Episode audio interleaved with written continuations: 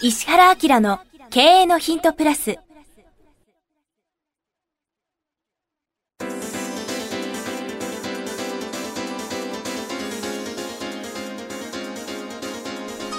ポッドキャスト石原明の経営のヒントプラスは、勝てるビジネスモデルや売れる仕組みの作り方、経営者や起業家が持っておくべき能力とその磨き方、リーダーの育成や強い組織の作り方などについて、経営コンサルタントの石原明がリスナーの皆様からのご質問に直接お答えする形でお伝えしていく番組です。企業を継続発展させるためのノウハウを提供する日本経営教育研究所がお届けいたします。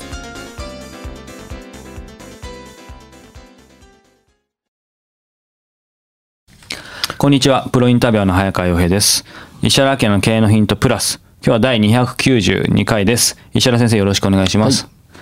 さあ、今月はリピーターもしくはリピーターに近いような思考の深い方から質問いただく月間ですが、はい、今日はですね、40代金融セールスの方からいただいています。リピーターですね。石原先生、早川様、いつも楽しくためになるお話をありがとうございます。第177回のアメリカで金融業に転職し10ヶ月ですが、未だに新規顧客を獲得できません。で、取り上げていただいたものです。もう結構前ですね、120回ぐらい前ですね。2年以上前か。前回お話しさせていただいたように、私はこの番組をダウンロードし、CD に焼いて通勤や営業活動の車の中で聞いていますが、この回を集中的に何度も繰り返し聞き、客先に入る前には必ず聞いてから訪問という行動を続けた結果、数ヶ月後あたりから変化が現れました。すごいな。すごいですね。これアメリカで聞いてるってことですね。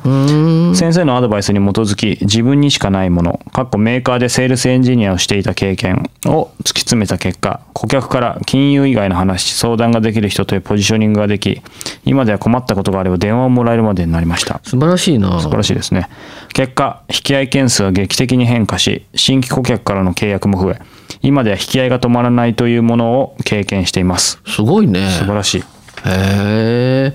アメリカどこに住んでるんだろうね。どこでしょうね。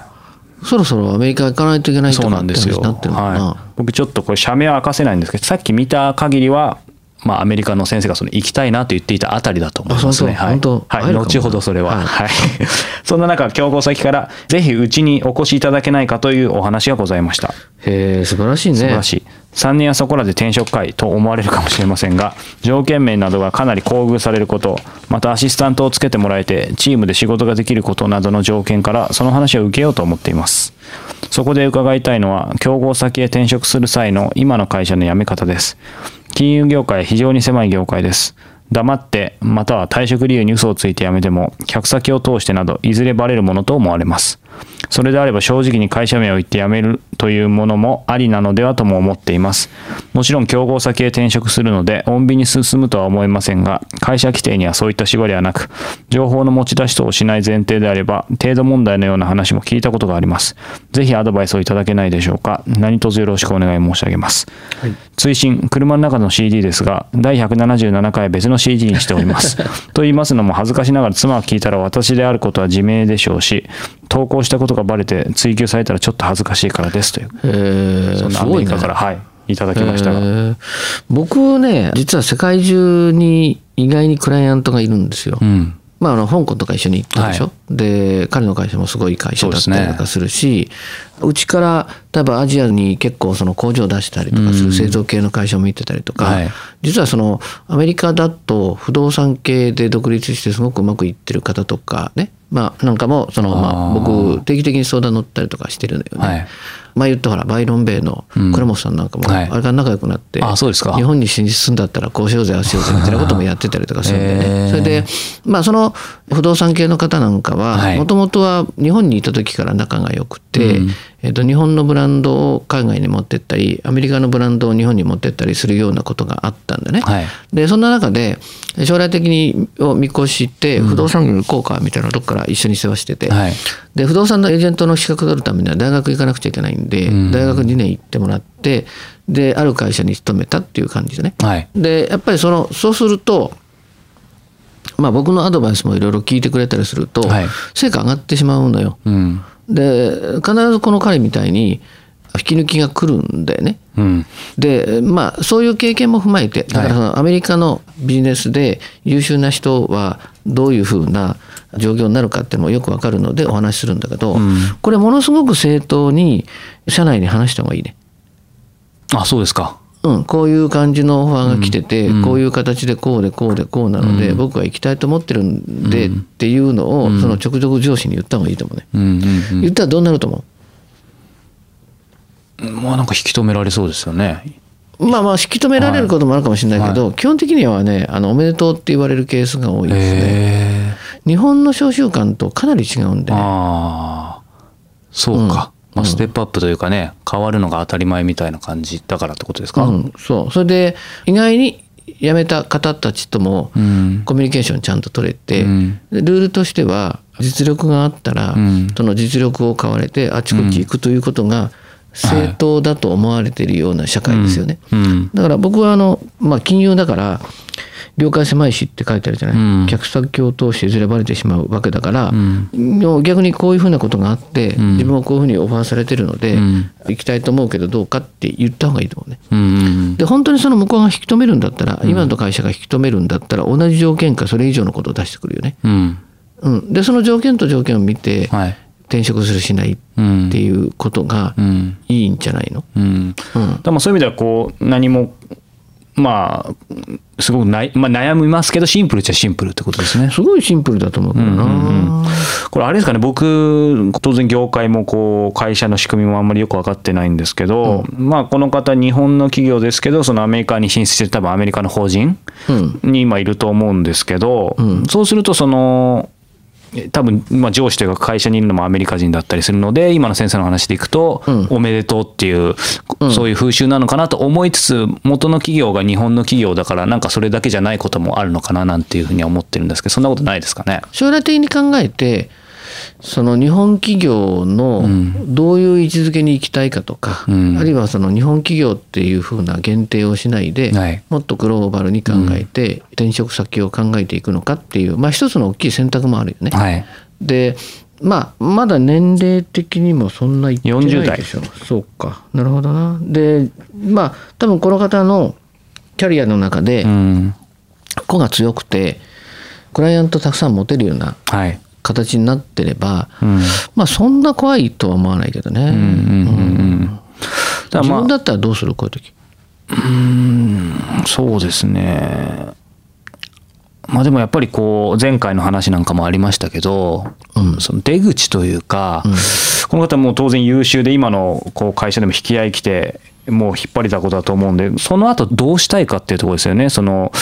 なんだろうこの業界でこう独立するっていうことがあり得るのかちょっと分かんないですけどそういうものを描いているのかそれともやっぱりこう会社としてステップアップしていくものが、まあ、この方のキャリアのこう成功なのか分かんないですけどその辺によってなんかもし独立して何かをやるとかだと、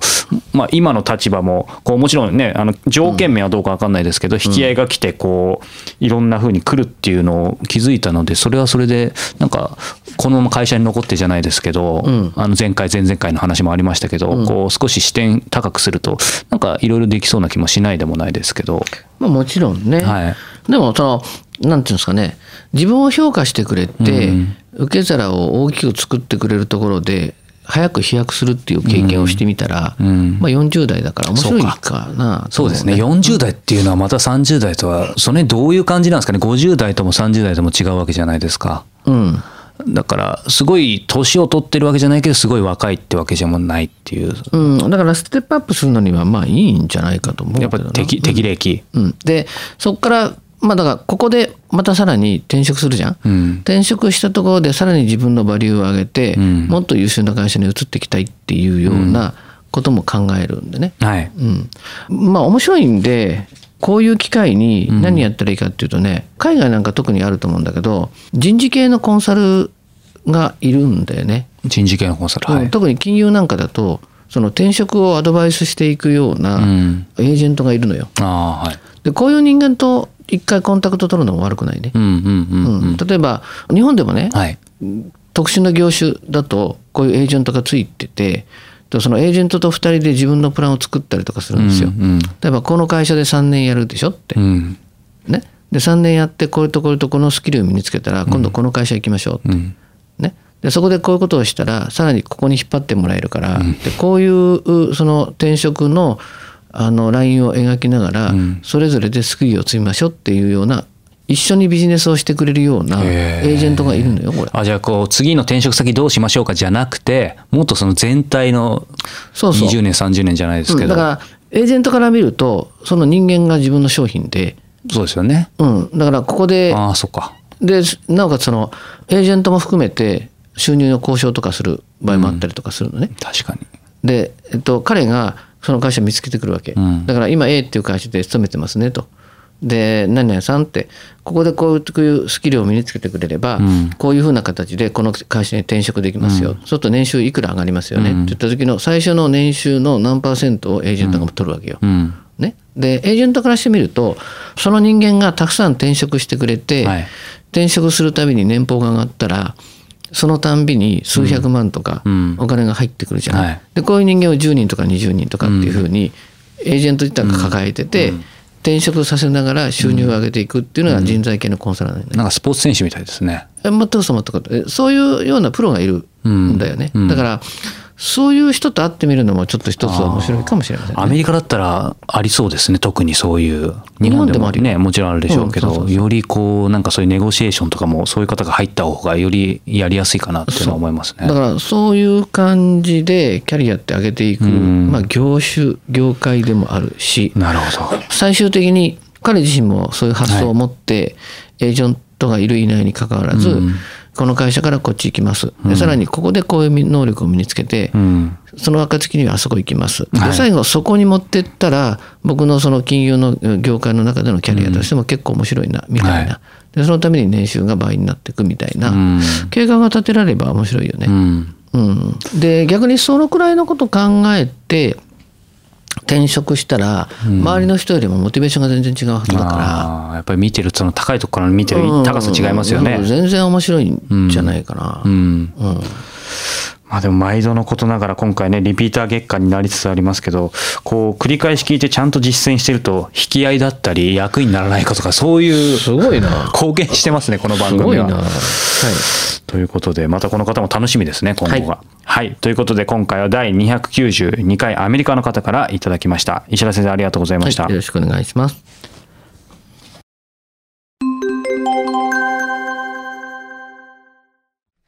いつも経営のヒントプラスをお聞きいただいてありがとうございます。今日はですね、お知らせがあります。石原家の経営のヒントプラスの、これは何と言ったらいいですかね、兄弟バージョン、プレミアムバージョン、ね、むしろ。はい石原明経営のヒントプレミアムのご紹介です。すでにご存知の方も多いと思いますが改めて石原さんにこの石原明経営のヒントプレミアムについていろいろちょっとお話を簡単に伺いたいと思うんですけどそもそもこの、まあ、コンセプトとかこれほら経営のヒントの方が Q&A なんですよね。だからまあいろんな形で質問していただいたことでこれは面白いなっていうことで、まあ聞いてくれてる方全体にもね価値があるなとか、あるいはコンテンツとして発信しとくことで時間を過ぎてもね、まあ3年後でも5年後でも10年後でも価値があるみたいな感じで答えたいなってことをピックアップして答えてるんだけど、ただ僕が言いたいことっていうのをね、しかもリスナーの方たちにとって実はこういうことを本当に知っておいたら価値がありますよみたいなことを逆に喋る機会がないなと。質問だから。Q&A じゃ限界ありますよね。そうそうそうそう。で、まあそれをその早川君とも相談しながら、じゃあちょっとまあアップグレード版として、うん、しかも言いたい内容をもうしっかり伝わるぐらいっていうことで、まあメインコンテンツが40分だもんね。うん、で、まあそういう意味では、これを喋りたいですみたいなことを配信し始めて、うん、もうこれが何回ぐらいだっけ？もう30回以上やってますね。ですよね。それからコンサルタントとして最近非常に面白いなと思ってる、うん、僕のコンサルタントの目で見た企業とか、うん、あるいはその個人でも面白い取り組みとか、これってマーケットに訴求するよねみたいなね、うん、ことを話すのが注目の企業とビジネスモデルですね、うん、あとやっぱり本はすごくいいものがあるじゃないですか、うん、なんでおすすめもんっていうのを、うん、僕なりにこの本はなんでおすすめなのみたいな、うん過去に絶版になってしまった本を紹介して、うん、絶版マーケットですっげえ金額になっちゃったと思いましたけどそうですね、はい、そんなのも含めて、うん、最近ってね実は本ってみんなネットで買っちゃうんですよ。でネットで買うのはいいんだけど知ってる本を買うわけですね。だから知識の深掘りはできるかもしれないけどやっぱり本はどっちかっていうとさ書店で買ったりしよね、うんわーっと見渡しながら本が自分を読んでるみたいな感じで、違う分野とか全く読まない領域のことにもちょっと刺激してあげたいなみたいなことも含めて、おすすめ本っていうのをそういう観点で出してるんでね。そうですね。なのでこの経営のヒントプレミアムはメインコンテンツ、石原先生がしっかりね、40分話す。そうそう。つまり、どこにいても聞ける、その音声の、セミナーというか講演、深い話を聞けるっていう感じですね。だからタイトルがバーってあるので、お試しどっか一個聞いてもらうと、事の重大さとかさ、深さがわかると思うので、気に入っていただいたらいろんなコーナー聞いてもらったらありがたいですね。はいはい、この石原明の経営のヒントプレミアム、毎月1回27日に発売します。過去に配信した回もすべて単品でも購入いただけます。で、これから配信する分についてはですね、定期購読とかその年間定期購読っていうのもあるので、その方が倍速音声もついたり、あとね、いちいち毎回買わなくてもいいので、そうですね。はい。特に12ヶ月の年間定期購読は先生の勉強会の招待券もプレゼント、はい、あ、そうなんだよね、はい、リアルでやってる勉強会が東京、名古屋、大阪であって、それなんかの招待もねされるんだよね、はい、なのでそういう特典もつきますので、ご興味のある方はウェブサイト石原明 .com からポッドキャスト経営のヒントのバナーに進んでいただくと、ポッドキャストの各サービスがあるので、そこからプレミアムのページに進んでください。もしくは経営のヒントプレミアムと検索していただいてもページに行けますので、そこからチェックしてみてください。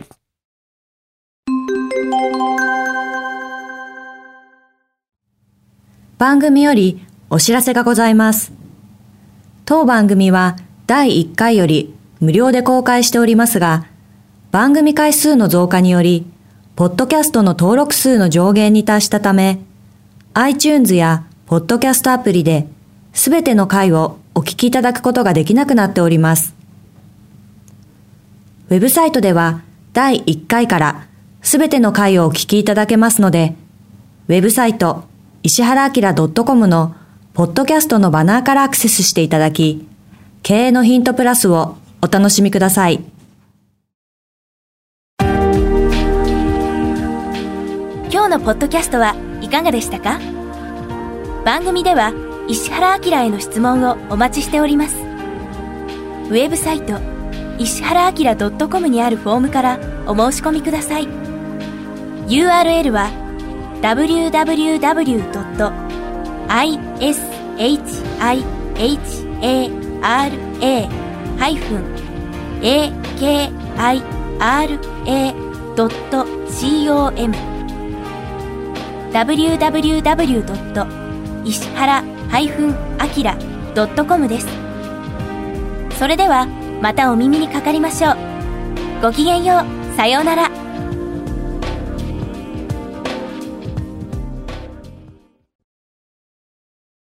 この番組は、提供、日本経営教育研究所、プロデュース、菊田須早川洋平、制作協力、若菜はじめ、ナレーション、岩山千尋によりお送りいたしました。